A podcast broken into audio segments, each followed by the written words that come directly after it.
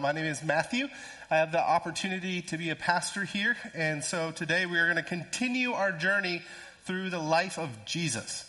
We started with his birth, uh, the reality that God became a man. God comes to earth in the form of a baby. In the form of a baby, submits to human flesh. He's all God, he's all man, and he walks the earth. He experiences some of the things that we experience. Okay, he uh, grew up. He needed help. Uh, he aged. He grew in wisdom.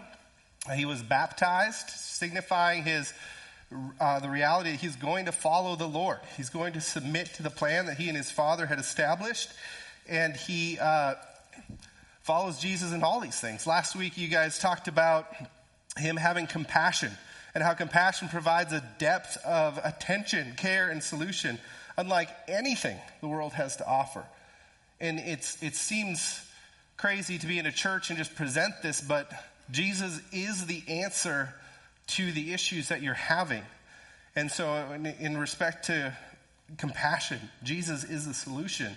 He offers so much more than anything the world has to offer. And today, today, we get to dive into anger.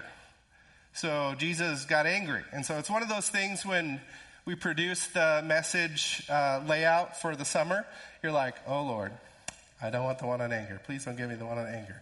And here I am. So happy day. Uh, the last three weeks have been very convicting, uh, challenging to me. I can't say that I have achieved anything as far as anger goes. Um, it rears its ugly head in my life regularly, and so it's been particularly convicting, but encouraging to see again that Jesus Christ comes to earth and, you know, he kind of walks a mile in our shoes, kind of faces different situations and turmoils, and, uh, and he succeeds. Like perfectly trusting the Father, he succeeds in areas that, that I regularly do not succeed in. And so it's encouraging that God endured that so I can lean into him as I'm struggling with. So I guess the question we ask today is what is your anger rooted in? Or are you getting angry about the right things? Like, what, what is it about for you uh, when, when it comes to your anger? And I had the opportunity to go to a pastor's conference some years ago and listen to one of my favorite authors speak on parenting. And at one point, he gives this illustration of a dad who had come home from work and found his favorite tool obliterated in the backyard. And so, with, with rage, I guess you could call it, he storms in the house, asks for the story, and bolts upstairs, whips open the bedroom door, red faced and again irate. He says, What were you doing in the garage? What were you doing with the tool? Why were you doing it? You know, and then the author pauses or the speaker pauses, and he's like, Do you guys think in that moment that his son was like, Man, I want to be like that? What is the reason for the hope that he has? And I'm like, Am I the only one crying in this row? Nope, all 50 of us are. It, it was devastating. You know, so when I talk about anger today, I'm not just talking about punching holes in the wall or necessarily screaming. Those things are issues. I'm sure they're represented here today. But there's, there's more subtle ways to be angry. You can be bitter. You can hold a grudge for years years and years and years. You can be resentful against a situation where most likely a person, a part of the situation that you can just cling to and that you can walk with for years and years and years, always withholding a little bit of something of yourself from those people, from that person. I will never let that person in. And so, whether it be in your own home, with your own children, with your tools, with your garage, right? Or whether it be something more like anger fleshes itself out in a million different ways amongst many of us, right? And being as we're religious people, let's face it, some of us are good at hiding. Some of us are really good at hiding. And so that story blew my mind and just really started to open my eyes up to some things in my life that I needed to work on. But it kind of goes back to the question of what, what is our anger rooted in? Are we even being angry about the right things? Why do we have the ability to get angry? In fact, sometimes maybe you've been like so frustrated with your own anger or their anger that you're like, I'm going to do a Google search. What does the Bible say about anger? And perhaps you got Ephesians 4:17 that says, "Don't let the sun go down on your wrath." Yeah, that's a good one. The context there is he's talking about new life in Christ. And a believer has a hope that is outside this world so that we can really address and engage those things. But sometimes when you look for those topics, like a Bible verse on anger, you really get a shortened like punch of like, stop it, stop it. And I'm betting that they never brought up these verses that we're going to talk about Jesus with. Right? If you had a view that Jesus walked around in a white robe and a purple sash with perfect brown hair and all this stuff, like, I hope you're getting the picture that that's not the correct view of Jesus. He could sit in one of our chairs and blend in fairly well, except when he was walking on water and doing miracles. Okay? And that would be like, oh, who is this guy? And that's what these people are kind of wrestling with. Like, who, who is this guy? How can he do all that stuff? Like, what is he doing? But even in his anger, he, it seems like he does it differently. So today we're going to cover three situations in which Jesus gets angry. I think he expresses frustration in more than these three, but I think this really gives us a picture of how Jesus Christ displays anger as a man. All right, so if you have a Bible, turn with me to the book of Mark, and we're going to start in Mark chapter 10. Mark chapter 10, and we're going to go to verses 13 through 15. So, Mark 10, 13 says this And they were bringing children to him that he might touch them, and the disciples rebuked them. But when Jesus saw it, he was indignant. And he said to them, Let the children come to me do not hinder them, for so belongs the kingdom of God. Truly I say to you, whoever does not receive the kingdom of God like a child shall not enter it. And so you get this picture of Jesus doing ministry out and about. And naturally, at this point in his ministry, people are starting to hear about this Jesus, this prophet, or he claims to be the Son of God. What? Like, let's go see him, okay? So Jesus is doing ministry, and off on the side, the disciples are like, whoa, settle down. This isn't Sunday school. Like, settle down. Stop it. He's too important for them. And Jesus is like, what, what, what's going on over there? Right? And you see this concept of indignancy. So when you look at the original word that indignant comes from here, it means he was offended, he was irate, or he was grieved. And so it's an interesting picture when you look at this story because even in our own lives, it's important to track where grief is at in your life. As a counselor here for a few years, it's interesting to track how grief and anger often they're buddies. If you don't grieve the change in your family situation, it's often going to come out of you in anger. If you don't grieve the loss of your job or the loss of your health, it might come out of you in anger. It's the two are often so tightly matched, they're so tightly stuck together that it's important to see those things. And in this story, you see this word indignated uh, pairing them together. Why are you preventing people to come and worship? Why are you preventing people to come and worship? In fact, the people that you're preventing, this is what the kingdom of God looks like. And perhaps you see Jesus maybe sitting near a tree or standing near a tree talking to people. And certainly you have moms bringing their babies down. Like, I, I just want this teacher to do something for this kid, pray for the kid, lay hands on the kid. And perhaps you see some toddlers like, that's Jesus? Are you kidding me? That's Jesus? And it's a picture of what the kingdom, the people of the kingdom of God look like. They want Jesus. And you have these religious guys, these disciples, saying, like, settle down, settle down. And yet there's, there's a people that want to worship, they want to touch Jesus. And Jesus welcomes them. And Jesus uses them as that picture. Kingdom of God people want to be with Jesus. And Jesus gets angry and grieved when people stop them from their attempt to be at Jesus or get to Jesus. Let's go to Mark chapter 3 and let's check out another story where Jesus is angered by religious people. Mark chapter 3, we're going to start in verse 1.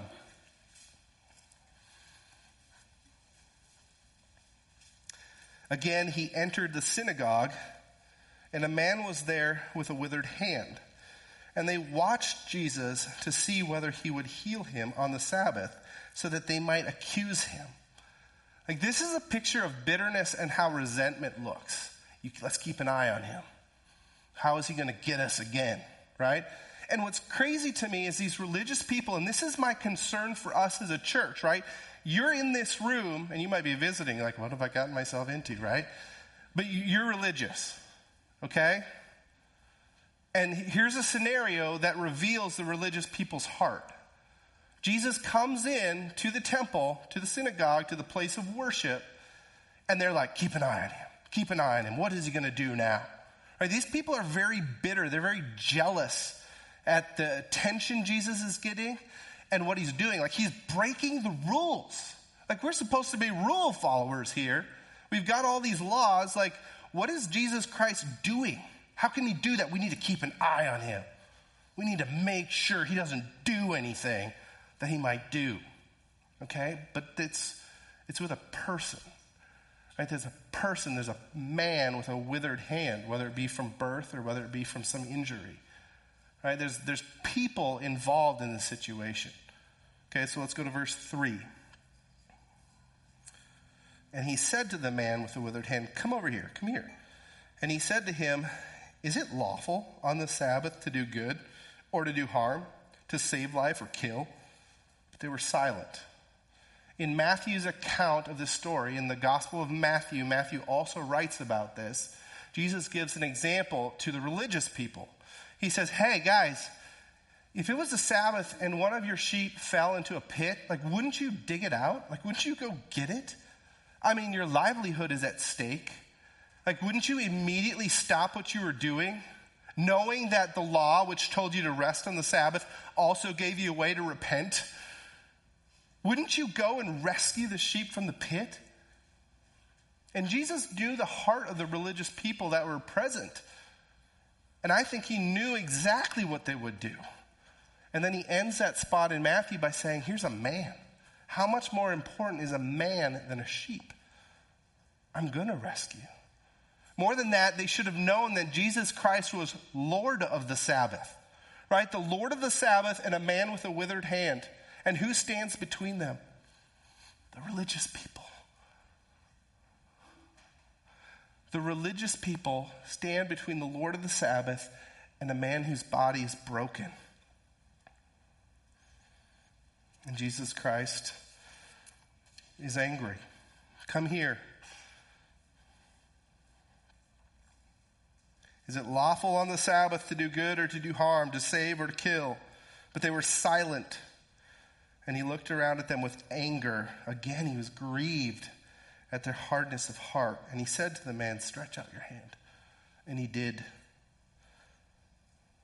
And the Pharisees immediately went and said, How are we going to kill this guy? We need to get rid of this guy, right? Here the guy is healed. His hand, like, well, why are we meeting? Why do we want to destroy him? Oh, he healed a man.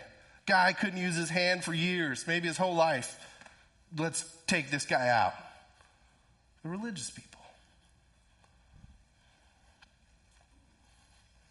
Jesus' anger burned against them. And I think what we need to realize too, whether it be Monday morning, Sunday afternoon, Monday morning, Tuesday, Friday, every situation in our life reveals a bit of our heart. What is our heart anchored in? Is it treasuring who God is, or is it treasuring myself and my own kingdom? Okay, I covered a lot of ground there, right? Is his kingdom or my kingdom? and the situation that will happen to you on the way home from church, because you know it's when it's going to hit. I'm already dreading it, okay? I know. I know the cannon is aimed at my head, and it's going to go off this afternoon. And where's my heart going to be? Is it going to be on my kingdom or his kingdom? Okay, and then Monday's coming, right? Monday, Monday, right? Oh boy. I just want to go ride my bike. I don't want to think about it, okay? But it reveals who I am, the trials and tribulations that I walk through, is it going to build endurance in me or am I going to lose my mind? And the simple act of Jesus Christ walking into the synagogue, calling up this wounded man, reveals the heart of the religious people. They, they didn't know Jesus. They didn't follow Jesus. Sure, they were passionate about the Sabbath day. The Sabbath day was created in the very beginning. On the seventh day, God rested, right? It says in the Ten Commandments remember the Sabbath day and keep it holy. But they had missed the fact that the Lord of the Sabbath was present. The creator of the universe had sent someone to earth as promised to bridge the gap between the holiness of God and the brokenness of man. The creator of the Sabbath had sent someone, the Lord of the Sabbath. And these guys are worried about the Sabbath, or they're cloaked. They think they're worried about the Sabbath, but I think Jesus is more worried about the worship. They're missing the point. They're missing an opportunity to bring praise and honor to Jesus. And this situation and the situations of your lives reveal where your heart is at. And it's important to note that in the scriptures, no place is hardness of heart awesome. There is no place in the scriptures where hardness of heart is like, I'm good. This is great. It echoes like the words of Ephesians 2, but you were dead in your trespasses and sins in which you once walked. Like this reality, a hardness of heart. Like if your heart is not a heart of flesh. In Jeremiah, we're going places here now. Got to be careful with this, right? But in Jeremiah, there's this new covenant talked about where he changes a heart of stone to a heart of flesh. No place is a hard heart ever awesome. It's not a good spot to be in. And these religious people, these church people, are the one who Jesus grieves and is angered about. They were fighting for the Sabbath, a good thing, rather than the healing of an image bearer of God. And they chose man made rules over holiness. And that, that's an interesting point for some of us church people to make. Like, have your rules exceeded God? You know what that means?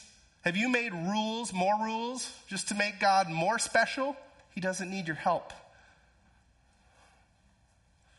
To honor the Sabbath, perhaps initially it was respectful, like, well, let's, to make sure we don't work, let's, let's just make sure we don't even do this. Well, you know what? And then we won't even do that. Like, let's not even do that and that and that. And they, they, were, they were out here with all their rules. And no place in the Old Covenant does it say that a man could not be healed on the Sabbath day. But in their rules that they had added and were defending, they said that the Lord of the Sabbath couldn't heal on the Sabbath. And they were angry. But Jesus was angry with them. Let's go to Matthew chapter 21 for our final text, verses 12 and 13.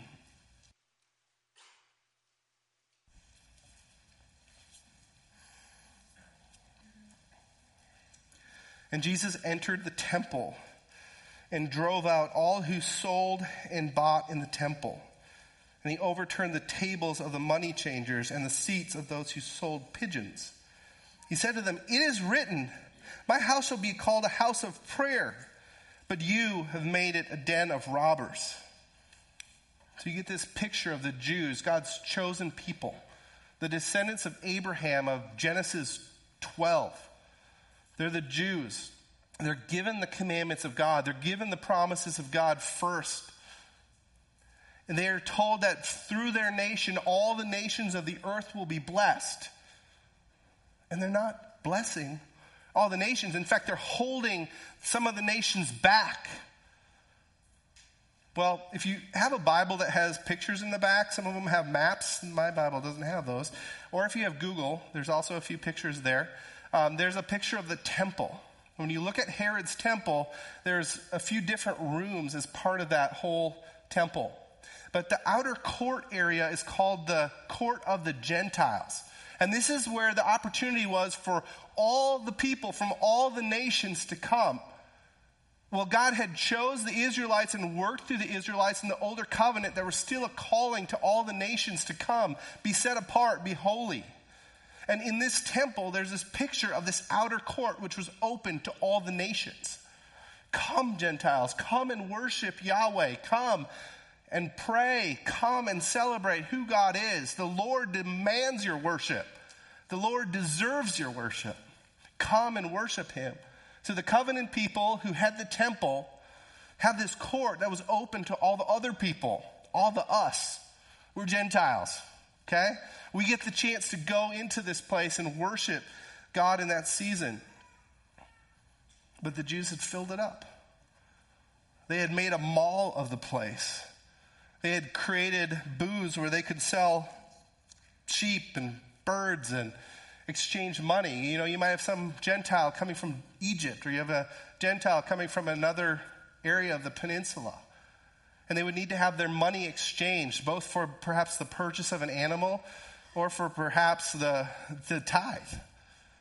And so they were able to come in here, and rather than just bringing their own pigeon, which seems nice for a sacrifice, the Jews were like, oh, we got pigeons. And we'll just store them in the temple, in the house of God.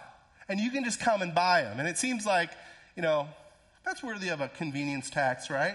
I mean, I'll pad my pockets just a little bit. It's kind of like a hot dog at a baseball game where you're like, I think I could get 12 real beef hot dogs for this price and maybe a couple buns, right?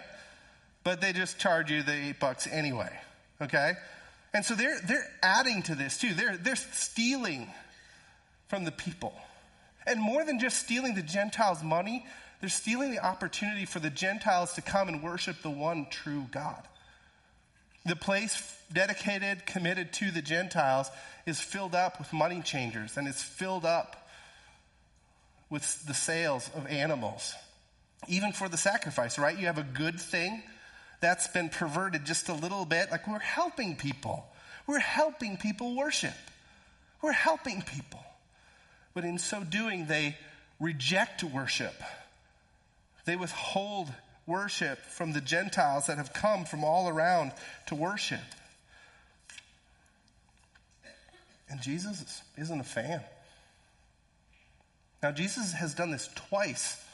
John chapter 2 tells the story of Jesus coming into the temple, finding it full of animals and full of money changers, and he makes cords, he fashions cords, and he clears out all the animals. He clears out all the tables, he clears out all the people. And here we come again, fairly close to Holy Week, and he's just like, What are you guys doing? My father's house will be a house of prayer, it'll be a house of worship. And yet you have made it a den of robbers. You are sure to get your extra quarter. You are sure to overprice that pigeon. Gross birds. This is about worship. This is my Father's house. And you see, Jesus Christ cleans it out of there. Let's just read that again. He drove out all who sold and bought in the temple, and he overturns the table of the money changers and the seats of those who sold pigeons. Like, I've heard it said, like, well, if Jesus could flip over tables, I can go in and do this. And usually, like 99.99999% of that time, you ain't doing it for the same reason. Jesus has a zeal and a passion for his Father, for his holiness, for that thing, the temple that represents him here on the earth. And Jesus is doing this in an interesting time because the temple worship is introduced in Exodus. And then you come to the Gospels, and there's about to be a transition. Jesus is fulfilling and starting a new covenant with his people, the church. And so this temple isn't going to last much longer. In fact, at the cross, the veil is torn in two, and we have the opportunity to walk into the Holy of Holies. In fact, First Peter talks about us now being the temple, with Christ as the cornerstone. And so the Holy Spirit moves then inside of us. And so at this interesting point, again, you see Jesus Christ dealing with religious people. Religious people who have blown up man made rules. So, what has Jesus gotten upset about or grieved over in these last few stories? Jesus is grieved when children and the Gentiles are hindered or rejected from worship. Jesus gets upset when people withhold worship from his Father. That's what drives, that's when Jesus Christ displays the anger and the grief towards the people. Secondly, he gets angry when people prioritize man made rules over God's rules. This is something worth really checking out in your own heart. Certainly, you know, if you have a street and you have a child, you obviously don't want them to run out onto the street. So you might say, hey, we don't want you to run out into the street, so I don't even want you to cross the sidewalk, right? That gains you an extra, what is it, eight feet? All right? So you set a barrier back a little bit. But the issue isn't the sidewalk, the issue is the street, right? And these people are fighting tooth and nail for the sidewalk. You can't cross the sidewalk. You can't cross the sidewalk. Where have you done that in your own life? And it might be something good for you, but where have you preached it over somebody else? That's problematic, and Jesus is angered by those who are so passionately upholding the man made rules and failing to follow the law of God. And then Jesus gets angry when the holiness of God is defiled. That is worth getting angry about. The holiness of God, his temple, where his presence was, caused him to clear it out, caused him to flip the tables. That's what caused him to flip the tables. He wanted his house to be a house for the nations, a house for prayer, and a house for worship. And Jesus cleans out that part. And you know, it's interesting to note in Jesus Christ's life, nowhere, nowhere does Jesus Christ lash out on non believers. None. Non believers, they're not under the church. He continuously pokes and prods the religious people who claim to know the Father, who know God. In fact, some of the Jews had memorized the first five books of the Bible by the time they were nine. And then Jesus Christ is here fulfilling the law, respecting the temple, showing what they could do in the temple, and they're like, nope, you're wrong. Nope, you can't do that. No place does Jesus Christ go after the world. And secondly, no place does Jesus Christ go after Rome. And when Jesus Christ was being mistreated and on trial, he, like a lamb before her, his shears is dumb, he did not open his mouth. The people of God, the covenant people of God, the Jews, had gotten things out of whack. And Jesus Christ was grieved with his church. These situations revealed their hardness of heart. Perhaps that they weren't even part of the church. They were clinging on to religious things and they weren't clinging to Christ. The Pharisees weren't with the children saying, Let me touch him, let me touch him. They were like, Should he be touched? Isn't that dirty? Those are the things I see when I look at Jesus Christ getting angry or grieved in these situations. So, what is your anger anchored in?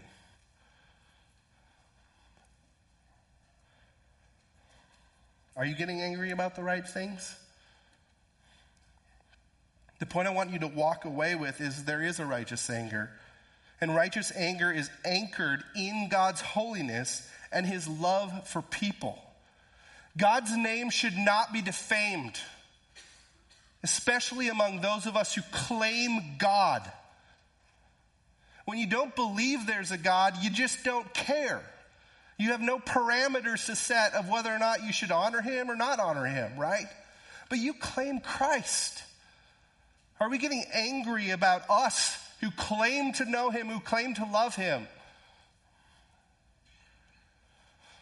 But, but don't act like it. But walk all over his rules.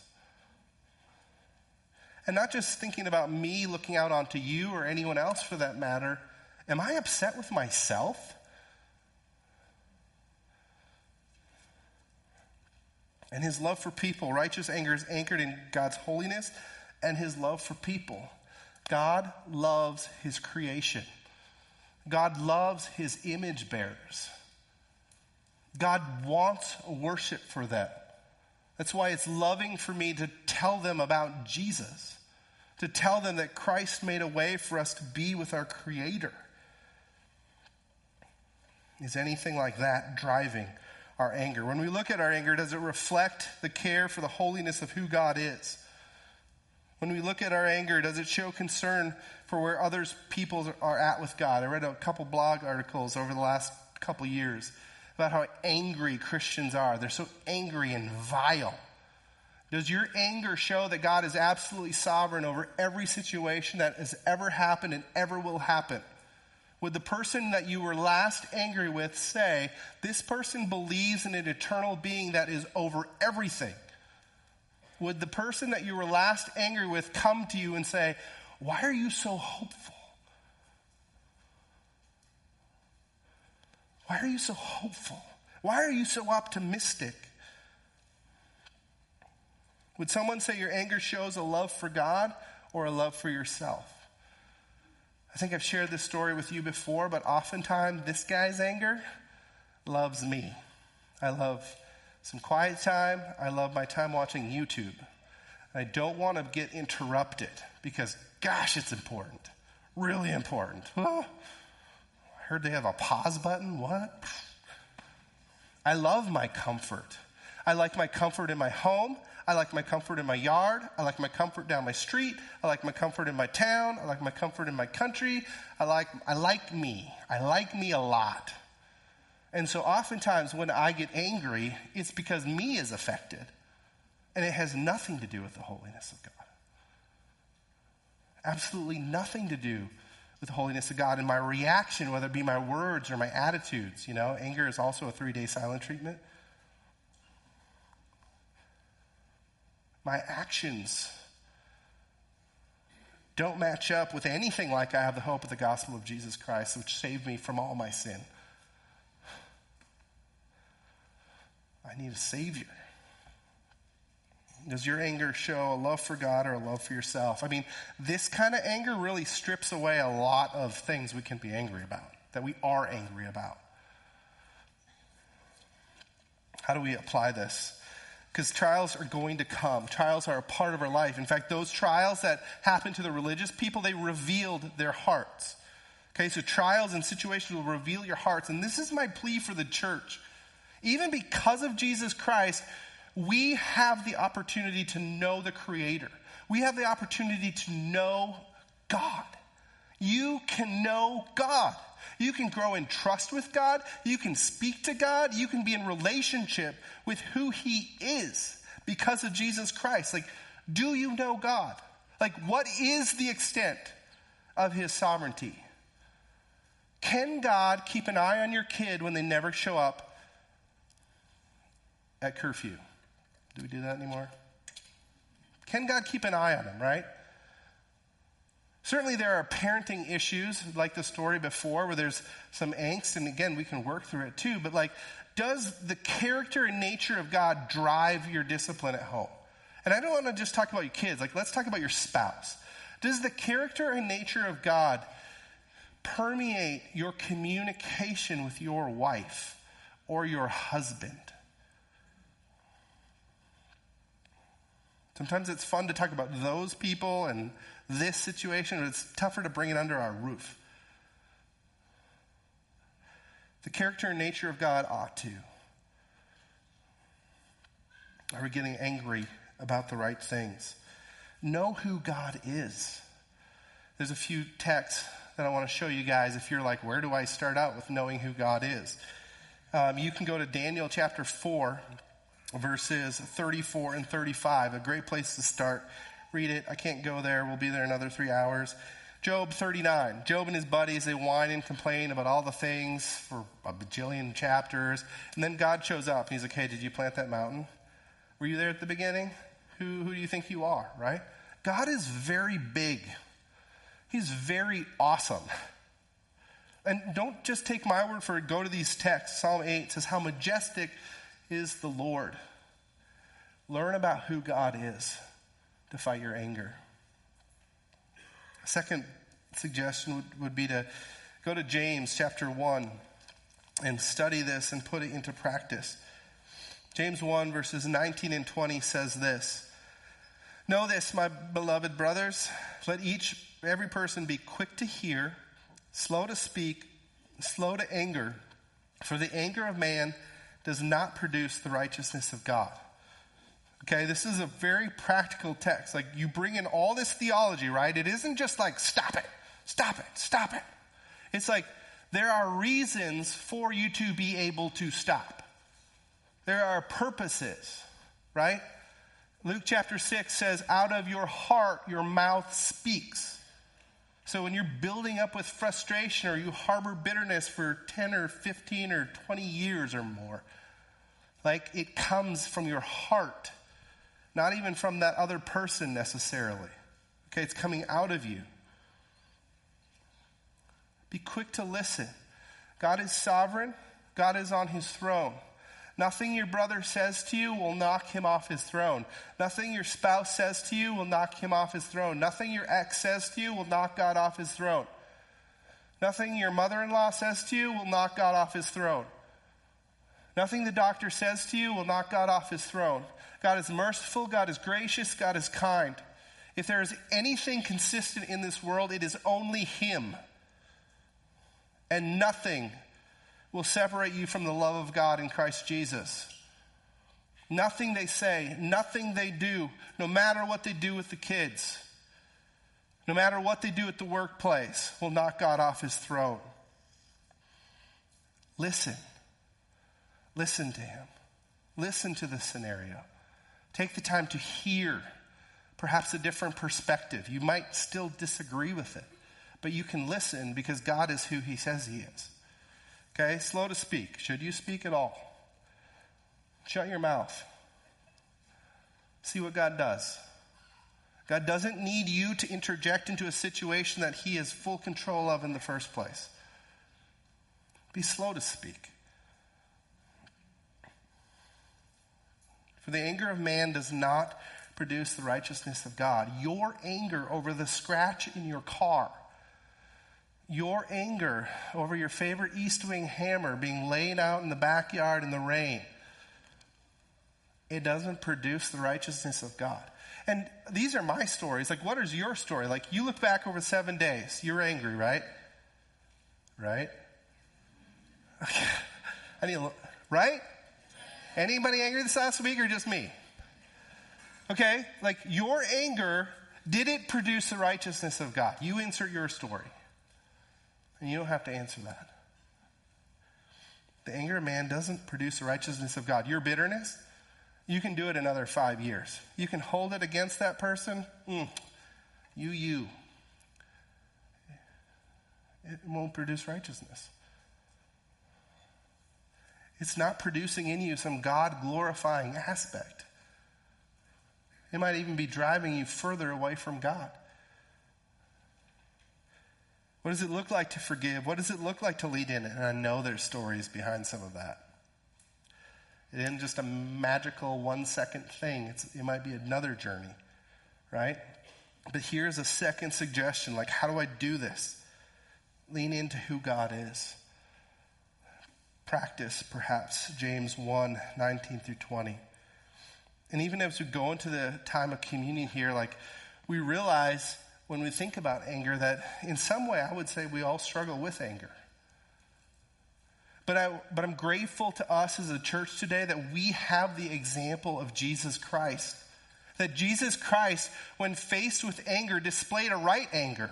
To be angry about the things that God is angry about. Which reveals to this guy, I'm rarely angry about the things that God is angry about. I need a Savior. And Jesus Christ is that Savior. So perhaps you're, you're wrestling with anger. Perhaps you do the poles in the walls thing, or you do the yelling and screaming. Or perhaps you do the subtle, you know, not talking for a few days, or you've been bitter for years and years and years. Like, give it to Jesus. Jesus' blood was shed and his body broken, though not broken, for our sin, that you could be free. Christ died for the sin of anger. In Galatians 5, it talks about the fruit of the Spirit, and before that, it talks about the fruit of the flesh. And it talks about the fits of anger. They, they don't belong in the kingdom of God. Because God addresses it. If God addresses what anger is, why do we continue to walk in it, church? It's something we need to come and we need to bring to the cross, and we can. So, as we enter this time of communion, I urge you, church, to spend some time like, where is your anger at? Are you responding? Are you flaring up in anger for the right things? And where do you need to confess sin as it pertains to anger or anything? Take some time in this song, in this prayer, to confess your sin to God. To confess your sin to God, to grieve over areas where you have fought other fights and not addressed sin in your own life. Confess it. Where you have lashed out at your spouse or lashed out at your children. Confess it. And there's a very practical end if we were to read uh, 1 Corinthians 11, where if you need to apologize to someone, you should do that before you do this. So maybe you don't partake this week. Don't. Don't heap judgment on yourself. Go address the person. Perhaps they're in this room, perhaps they're sitting next to you, but confess your sin to God and confess your sin to one another. He is faithful and just to forgive your, your sin and to cleanse you from all unrighteousness. Let's take communion. God, I'm thankful for your church. God, I'm thankful for the people that represent it, God, and we know that the various scenarios in our lives have revealed our hearts. God, I pray that you would soften our hearts. God, if we have been raging this week, last three years, or longer than that, God, I pray that we would see where our anger doesn't align with yours. God, fill us with an awe of who you are. And God, give us faith to believe you are who you say you are so we can address our anger. God, but I pray that we would uh, approach communion, God, with hearts that are free, God, that have been, that realize what you've done for us on the cross. God, you're very good. Get all the glory. In Jesus' name, amen.